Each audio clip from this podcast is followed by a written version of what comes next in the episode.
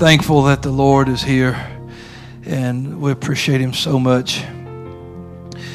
Um, I'm going to read one verse of Scripture and let you get seated, and then I, I won't be very long today uh, as we just bring a thought uh, for us on All Nations Sunday.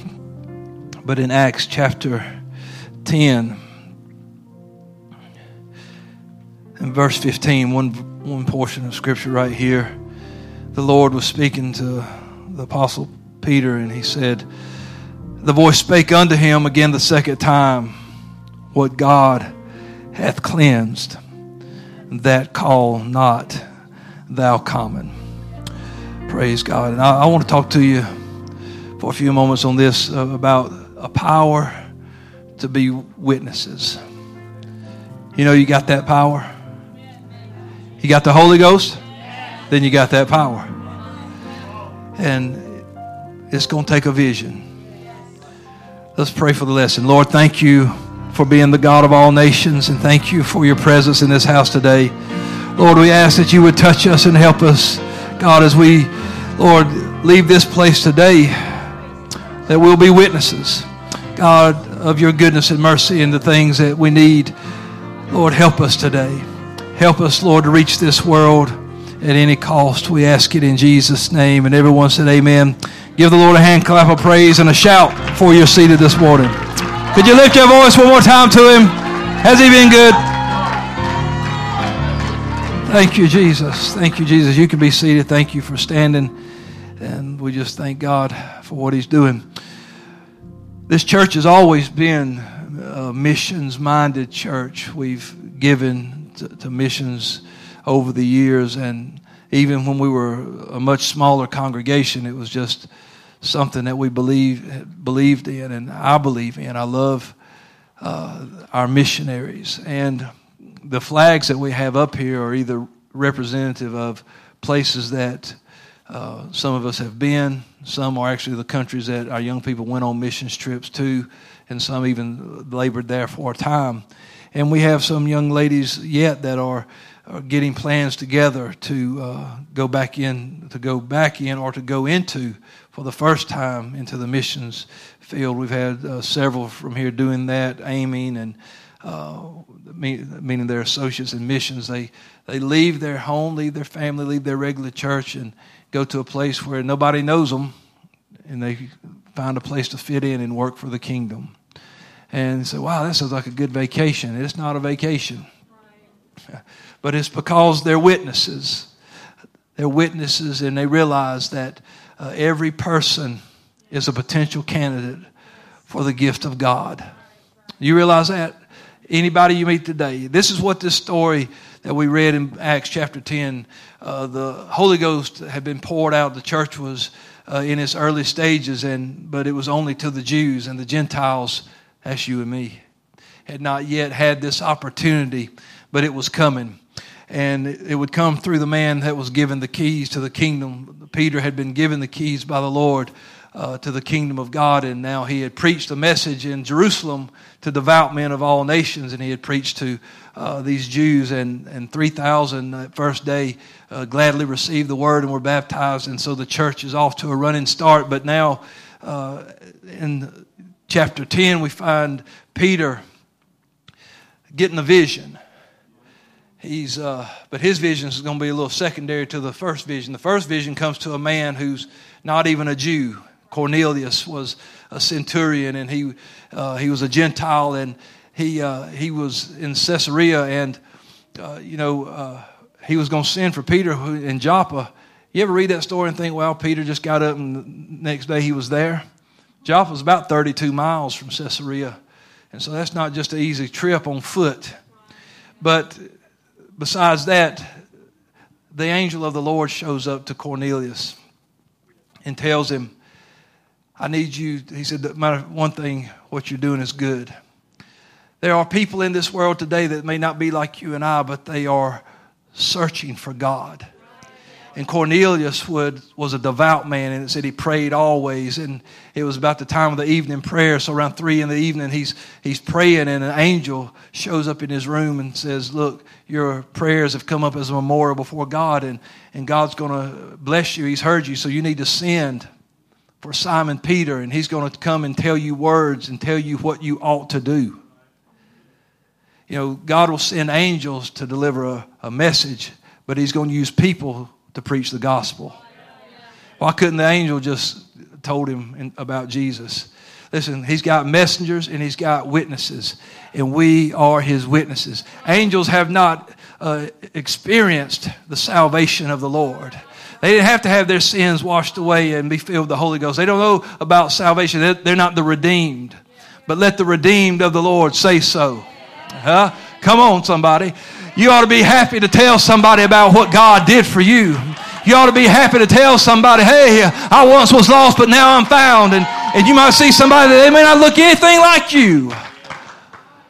But everyone you meet is a potential candidate for the goodness and the mercy of God and for the gift of God. And, and so Peter, uh, while uh, Cornelius is getting this vision, he obeys right away. He sends guys out the door, says, Go to Simon the tanner's house and look for Peter and uh, bring him back. And he's supposed to tell us what to do. Well, Peter, about lunchtime where he's at, he's getting a vision himself. And God shows him in a vision, letting down these this sheet, and it's got all manner of beast in it and things that are unclean according to the Jews' dietary restrictions. And, he's, and it tells him, says Peter, arise, slay, and eat. And he's not so, Lord, for nothing unclean's ever entered these lips. I, am not going to uh, start now. Does it three times, and he says, Not so. I don't I have anything unclean. And the Lord told him, said, Whatever I have cleaned, you don't call it common. And so Peter does not yet understand this message, but then there comes a knock at the door and it's these guys from uh, Cornelius's house. And, and here, I, I, believe the Lord's already working on Peter because he lets these guys in the house and lets them spend the night. And Jews and Gentiles didn't hang out together at this time.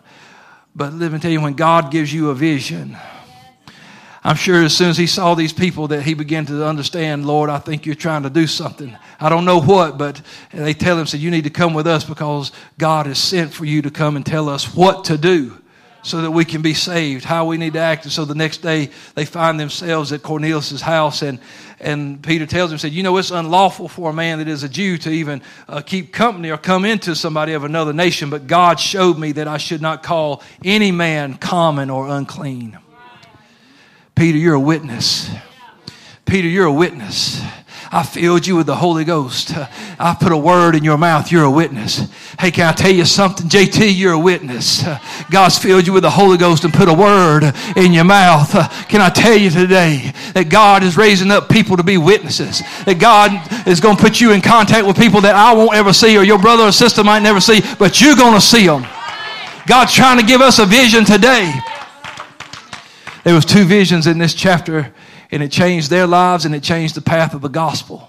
Because this was the opening of the door to the Gentiles, and now all of us were going to be able to be made partakers of this wonderful, wonderful, glorious gift. But we've got to get a vision. We've got to catch a vision of what God wants us to see. See, uh, Peter, at one point, all he could see, just like many of the Jews at that time, they had a little narrow view of what God was doing. Well, salvation was to the Jew first and then to the Gentile.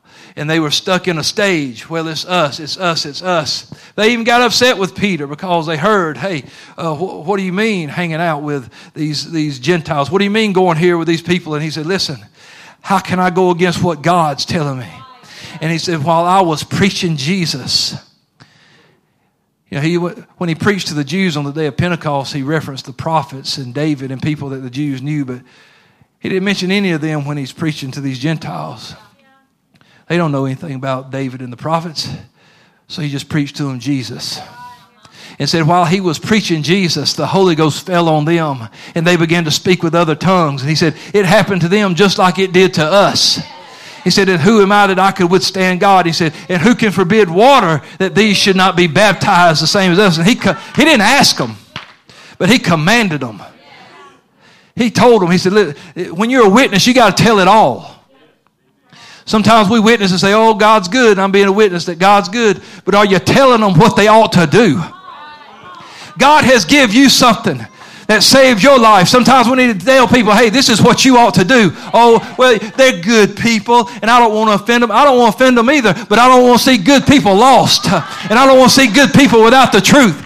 And when Peter saw that God had poured the Holy Ghost out on him after he preached Jesus, he said, I'm commanding you to be baptized in his name. And they got up in his house and his family and all that were there that they were baptized in the name of Jesus. You know, it's time that we start telling people, look, you want to be saved and go to heaven? Let me help you with that. You need to repent. You need to be baptized in the name of Jesus Christ for the remission of your sins and receive the gift of the Holy Ghost. Was that is that what I ought to do? Yeah, that's what you ought to do.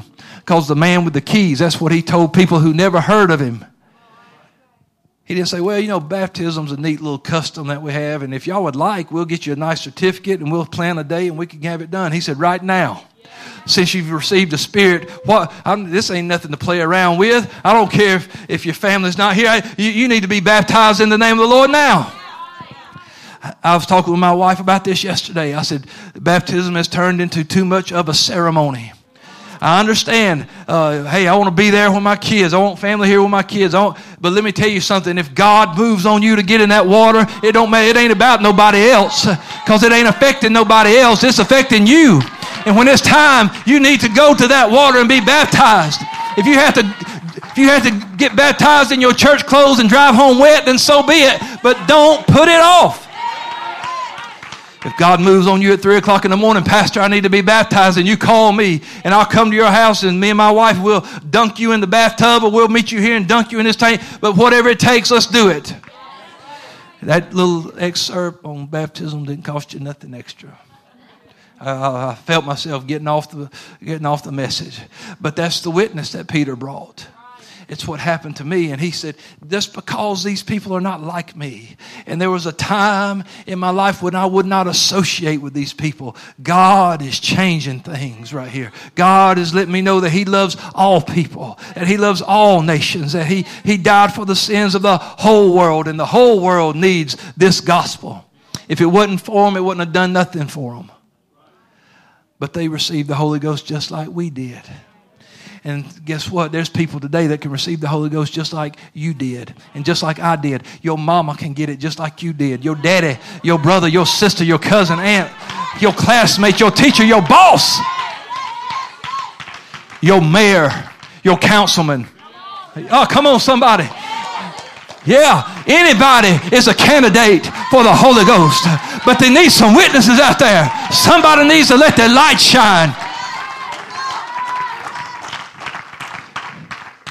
You just take a walk on that campus that they labor on, and the whole world's there.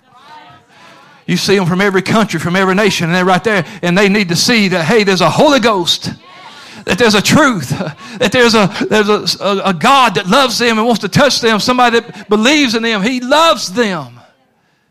We've got to let this world know. And we've got to let our family know. Anybody you meet, if you get a vision that God wants to save them too it's easy to look at the news and see people doing things that you don't agree with and think, God to just wipe them out. But what if God saved them? I wonder how many people pray and say, Lord, just take Paul out. But instead, he saved him. Lord, just do away with that man that, that my family to jail. Just do away. But God saved him. Oh, you might be like, just get rid of him. How about, hey, God, just save him. You see them people that's on the news and they're saying stuff and it's aggravating you. And you're like, woo, I wish somebody'd run over them. Oh no. You know what you all say? Lord, fill them with the Holy Ghost. Because the Holy Ghost will lead them in all truth. Let me tell you, we need to start praying for people and being a witness to people and let God do it.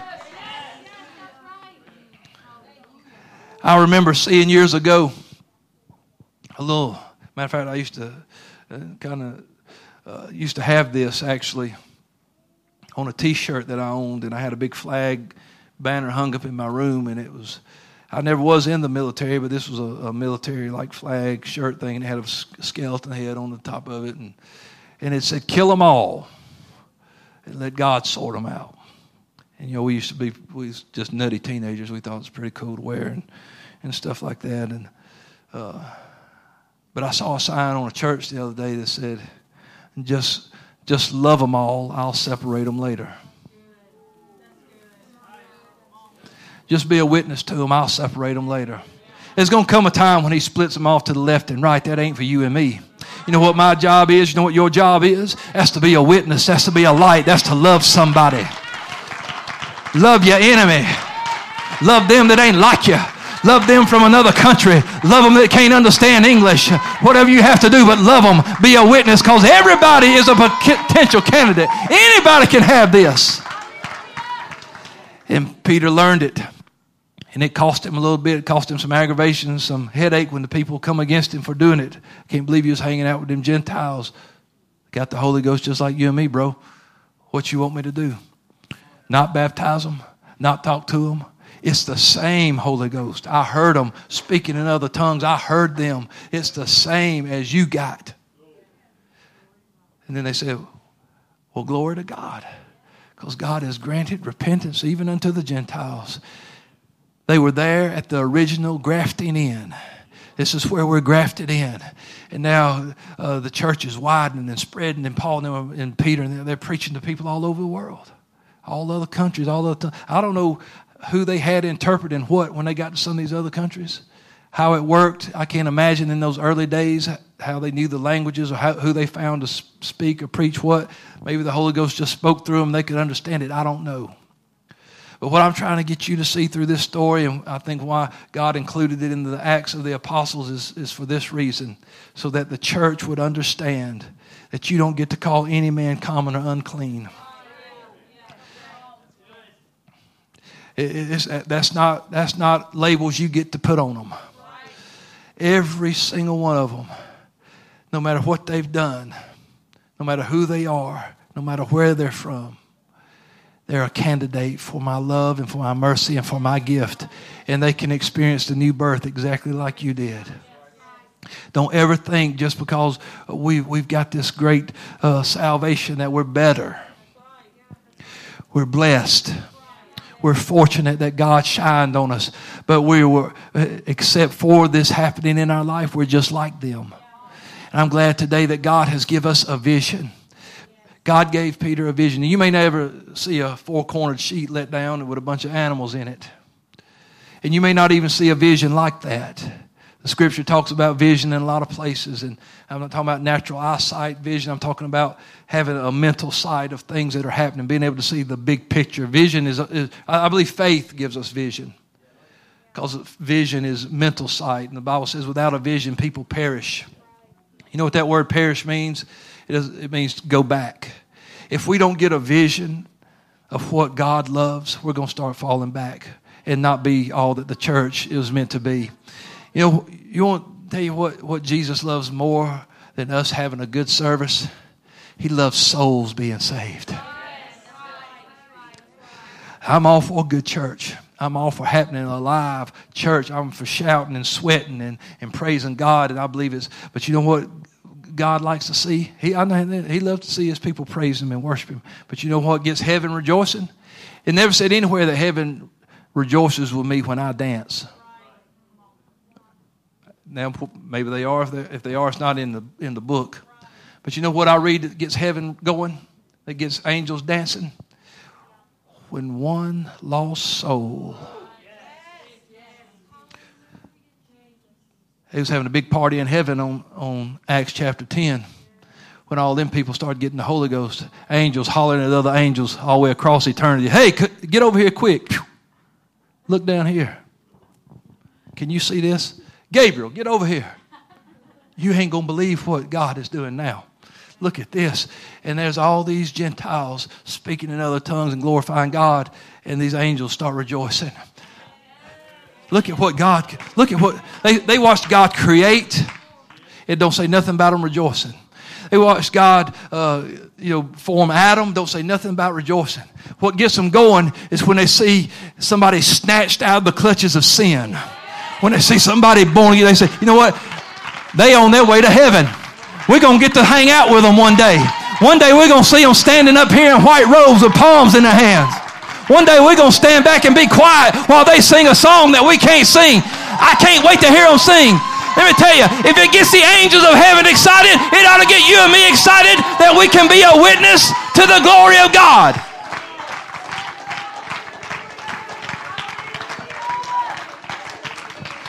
It's not our building program that gets heaven excited. It's us winning souls and telling somebody about the blood of Jesus that gets heaven excited. It's about people being baptized in His name and filled with the Holy Ghost. Let me tell you, honey, you and I, we are witnesses. And if you can get a vision, if you can get a vision of it happening, let me tell you, before we ever started, before we ever had the first service uh, here in Winterville, Georgia, we were talking about it. We knew we were coming, but we hadn't even started yet. And I told these guys back then, this was before there was a campus ministry. I don't even know if it was apostolics on UGA. If they were, I didn't know any of them. But I told them, I said, one day we're going to have a service in that stadium. I got you, you, you sure about that? I got a vision. It's in my mind. It's in my heart. It's, it's, it's, it happened in, uh, years ago in 1800, 1801. There was a revival that started on UGA campus and people were getting the Holy Ghost. They didn't know what it was and God was pouring out His Spirit, but they didn't have any idea what it was. But now there's a church. Now there's a group. Now there's young people that know that God is real and that Jesus Christ is His name and that they can be baptized in His name and filled with the Spirit. Let me tell you, there's a revival coming. There's a revival coming to Athens. So, ooh, Athens is locked up with a stronghold. Let me tell you, and the gates of hell shall not prevail against it. Let me tell you, the enemy Ain't nobody can bind up Athens, Georgia and keep Jesus out. You, he can't keep the church out. So when you go downtown, you see all them weird looking people. You see all them funky looking people. Just realize that's somebody that could have the Holy Ghost. That's somebody that could be baptized in his name. That could be my brother or sister. That could be the next choir member. That could be the next evangelist. He could be that missionary. And you and I have the power to be witnesses. I got a vision of revival. I got a vision of souls being saved.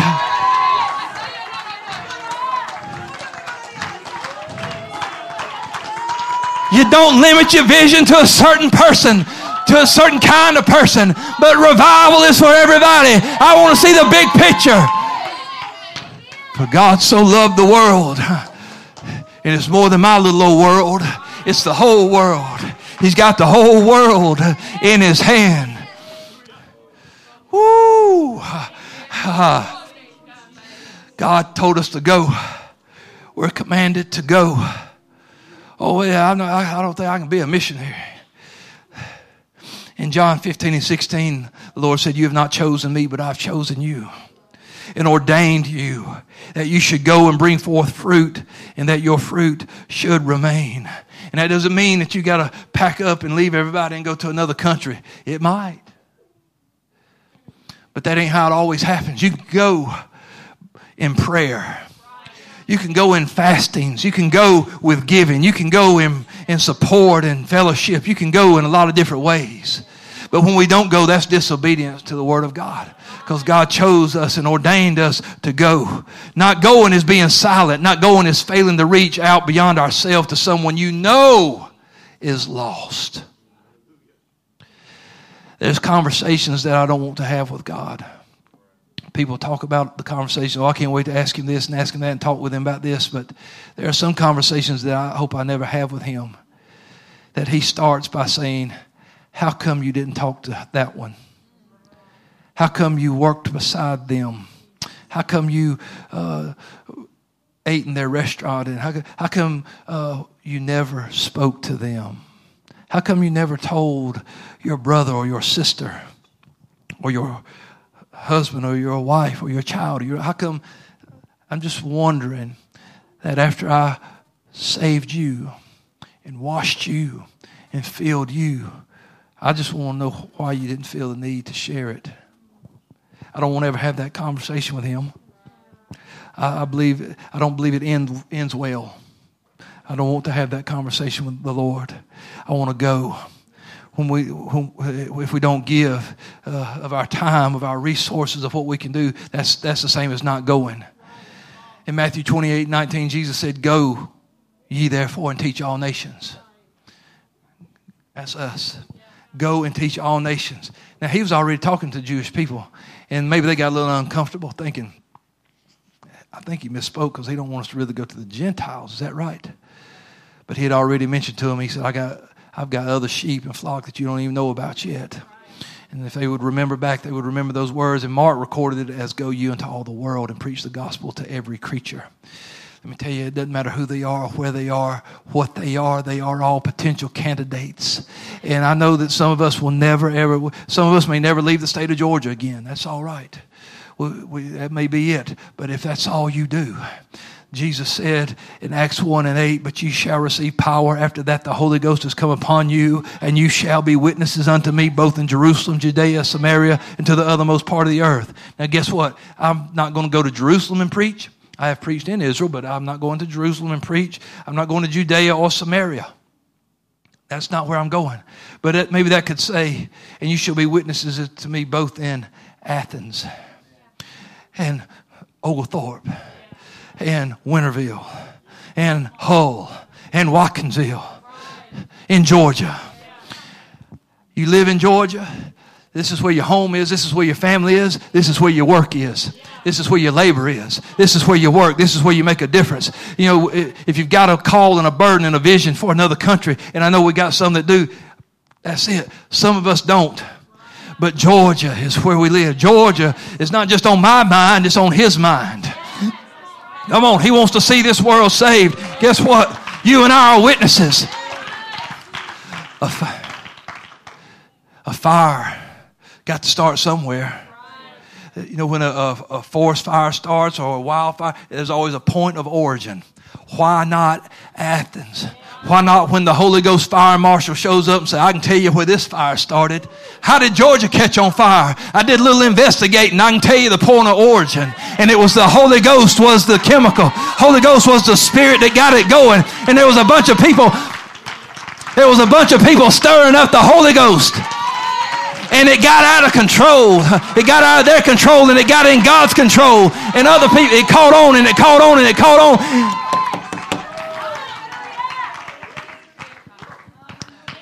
I want to see this kind of revival all over the world, but I live in Georgia. And there's plenty of the world right here in Georgia.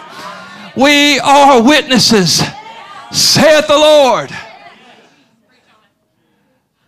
And so I have power, and ye shall be witnesses. And when we get a God given vision of harvest, man, it'll move you. It'll make you do things. It'll make you talk to people. It'll get you out of your comfort zone. I know I got to wrap up. I know it's coming coming to a close, but I want you to know today that that on all nations is for all nations. But I know enough now, just spending a little time downtown, that there's practically every nation here, even in our little town. They're everywhere. People that don't speak my language, people that don't look like me. Well, you know what? I don't know of any uh, Asian apostolic churches in Athens. Who's going to reach them? I don't know of any uh, Hispanic works right here in Athens. Who's going to reach them? Somebody's got to get a burden for them. Somebody's got to be a witness. Somebody we can't say, well, they'll, know, God will send, He'll send another Asian in here. Will He? I don't know. Peter didn't look like Cornelius. Well, he'll send another Roman to, to reach Cornelius. No, he didn't. He sent a Jew. He sent Peter. He sent him into his house, put him out of his comfort zone, put him in a place he had never been. And just because you're uncomfortable don't mean the gospel's ineffective. The gospel don't work according to your comfort level. God will put you somewhere because he says, My word won't return void. And you might stutter and spit and, and, and backtrack all over the place trying to get it out, but God's word will work. I don't know what I'll do. I don't know what I'll say. Have you read your Bible? Do you know any scripture? Do you know who saved you? Can you tell them about him? One man, he was an Ethiopian eunuch and he was going across the desert and he may have been Jewish. He may have been uh, some of that uh, family, but when the, Philip called him, he said, Do you understand what you're reading? He said, How can I understand except somebody tell me? Except somebody teach me. There's people like that all over Athens, Georgia, that they're reading about him, but they don't know him. They're read, looking in the book, but they're not seeing how to be saved. Athens needs somebody to tell them what they ought to do. UGA's needing somebody to tell them what they ought to do. Oglethorpe High School's needing them to tell somebody what they ought to do. Come on, somebody. How can I? What a, what a sad place to be in. How can I? If Philip had not caught that man, he'd have rode on his way. Would have missed out on being baptized. Because you know what happened after he talked to him about Jesus? They run up on a water hole. Hey, there's water. I bet it was muddy. I bet camels been drinking out of it. I bet buffalo been standing in it. People washing their feet in it. It's in the middle of the desert. People been bathing in it. You know how people are when they get in water. I don't care. Hey, here's water. What stops me from being baptized? Because it ain't how clear the water is, it's the name you're going down in. I could get, I could get on back to Egypt and could jump in the, in the pool. They got good water there. It ain't about that. It's about I know who he is now and I know what I got to do. And so Philip took him down. He said, If you believe you can, and he baptized him in the name of the Lord. Let me tell you something. Philip was a witness. You're a witness. I'm a witness. Peter was a witness. Honey, come to the music. I got to stop. I'm about to start rambling. Let me tell you. When Jesus stood in the, the temple to read, they handed him the book and he, he, he began to read and he, he read from what we call Isaiah 61. He said, The Spirit of the Lord's upon me because he has anointed me to preach the gospel to the poor. He sent me to heal brokenhearted, preach deliverance to captives, recovering of sight, the blind, set at liberty to them that are bruised, preach the acceptable the year of the Lord. The anointing was there on him. You know why Peter was able to do what he could do? Because Peter was living out. I told you this the other day. I, I preached from that scripture and I said, I, I know that this was concerning the Lord prophetically, but I believe it applies to us prophetically as well because we are the body of Christ. And I believe that once the Holy Ghost comes upon us, that we become witnesses and an anointing comes on us that we can. Because, see, that was the vision of the world that the Lord had. These are the people I'm going to reach. Notice he didn't say that it's, he's anointed me to preach the gospel to the rich. He sent me to to hang out with the well adjusted, to preach comfort to those who are well off, and to just pat them on the back that have their sight, to get all the ones that everybody wants. He said, I'm going to the ones that nobody wants. I'm going to the ones that are in need of me the broken-hearted, the captives, the blind, and the bruised. Our vision, you, you hear me, our vision cannot be any less than reaching for the same list of hurting people that Jesus was reaching for. We're going to be reaching for the same people that Jesus was envisioning.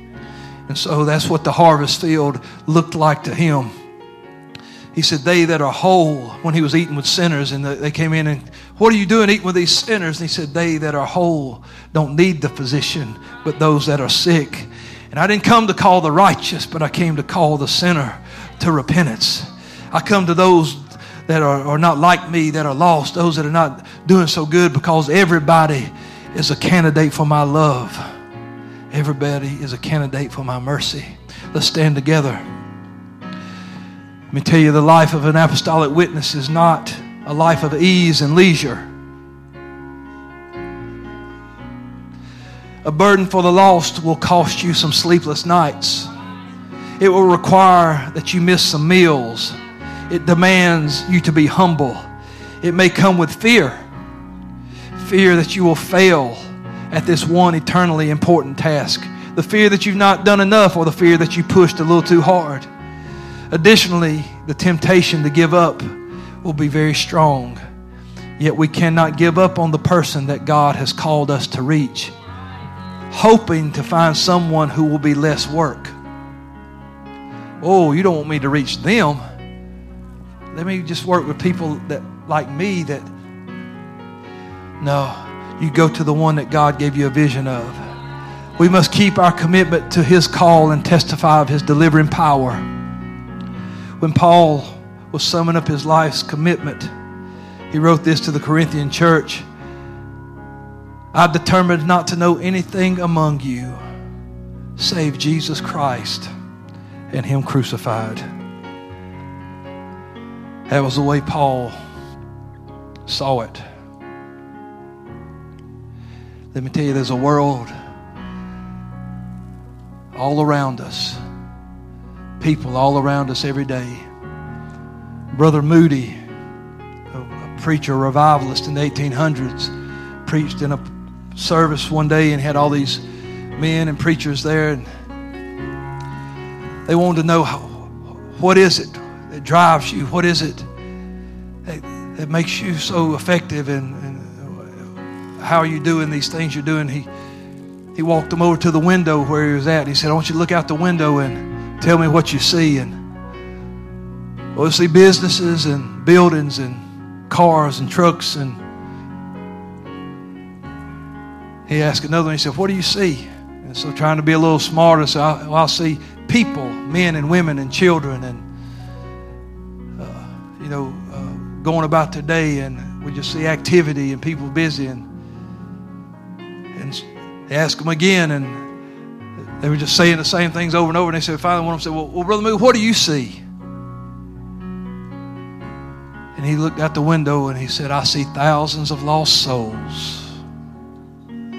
I see people without Jesus that don't know this Savior. I see people who don't have what I have. I see people in need of the gospel. Somebody needs a witness. Somebody needs a light. I, I see a need. What do we see when we look out? We see traffic and congestion and trouble and strife, or do we see souls? souls of men headed toward eternity. I want to have a vision of the harvest field. I want to have the same vision that Jesus had. A little different today as we pray. I'm going to pray over us as we come into this altar. And I'm going to pray for each one of us to receive a vision of the harvest field. Because I'm going to tell you something you come in contact with people I'll never see. You come in con- each one of us have a circle of people, some of us that we'll never see, but you will. And I want us to have a burden for the souls that are lost and hurting and are broken. And I want us to get a desire to see them put back together again. So as you come to this altar, would you come standing this morning and come with a desire for God to change something in you? Come open and ready to receive. If you've got the Holy Ghost, go ahead and begin to pray and let it talk. That's your power. That's unleashing the power. Hallelujah. Hallelujah. Come on, He's already saved you. He's ready to save somebody else.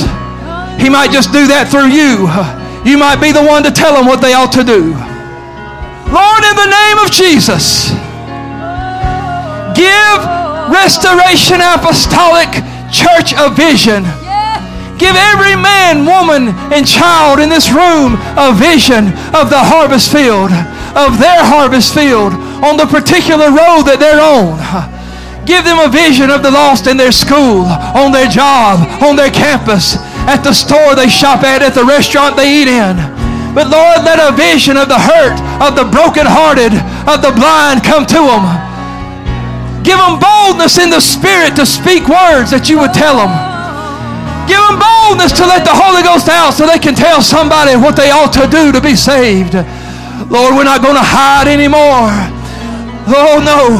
We're not the church on the wrong side of the track.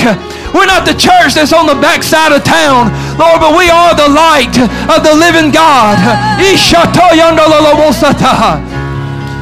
Give your church a vision. Oh, not just for the backslider, but for those that don't know you at all. Oh, come on, church, lift your hands, lift your voice, and lift your heart. Make me a witness, God. Make me a witness, God.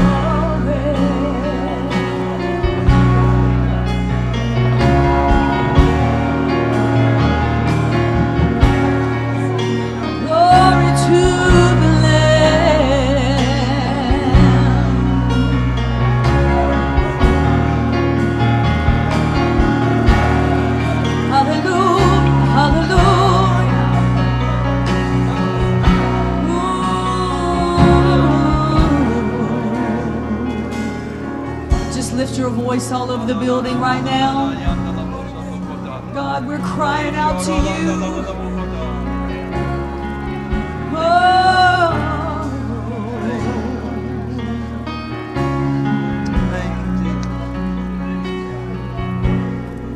Praise God. Thank you, Jesus. Thank you, Jesus. Thank you, Lord. I feel like saying something that I felt led to tell one of our young people, but I, I feel like this would benefit each of us as we get ready to head out because we go to different places and and then we live our lives. We have different workplaces, different schools, but there's a story in the scripture about the man sowing seed. And it says he falls on several different types of ground, but only one type of ground brings forth the fruit. It's the only thing that where it grows. And I think that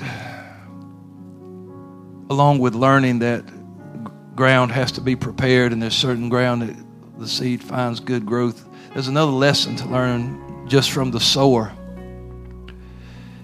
Is that he wasn't aiming for the good ground. He's just sowing. And I think too many times we're trying to aim at a certain piece of ground. You know what? Whew, just let it fly and let God do the work. He just called us to sow. And some of it's going to produce and some of it's not. But each one was affected at some point by it. Not up to me to just pick out, oh, that's, that's some good ground. Whew. Let me throw it right there. Because to the sower, I'm sure as he was letting it go, he knew, ooh, some fell there. It's probably not going to work. But he didn't care. He's just sowing. Because that's the easiest way to get anything.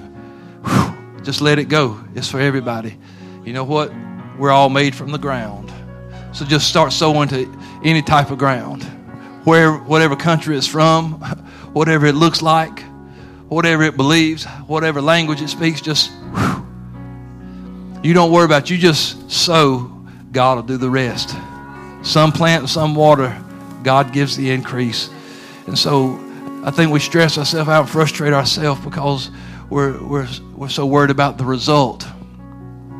Well, I want to see people saved, but that's up to them whether they're saved or not. I, am not just preaching Uh, why you want to see results when you preach, but that's not like, okay, let's see if I can preach this, that'll make everybody do this and make everybody do that. I'm just preaching. God's word will do the rest of it. And so just sow. When you get to school, sow. When you get to work, sow. Restaurant today, just whew. You get one of them waiters or waitresses that you're like, woo, I can't even believe they let them handle food. Give them a church card. Invite them to church. Because they need the Lord too. Just like I need it, just like you need it. Aren't you glad? If I'm going to be a witness to anything, I'm a witness to the glory of God in my life. I got a testimony. I'm thankful for it. Let's lift our hands together one more time. Ask God to make us witnesses. Lord, make me a witness. Come on, tell Him. Let it roll across your lips. God, make me a witness. Make me a witness, Lord. Use me for your glory.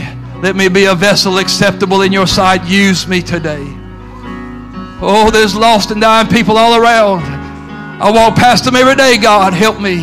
Give me a vision. Show me who to talk to. Show me, Lord. Show me.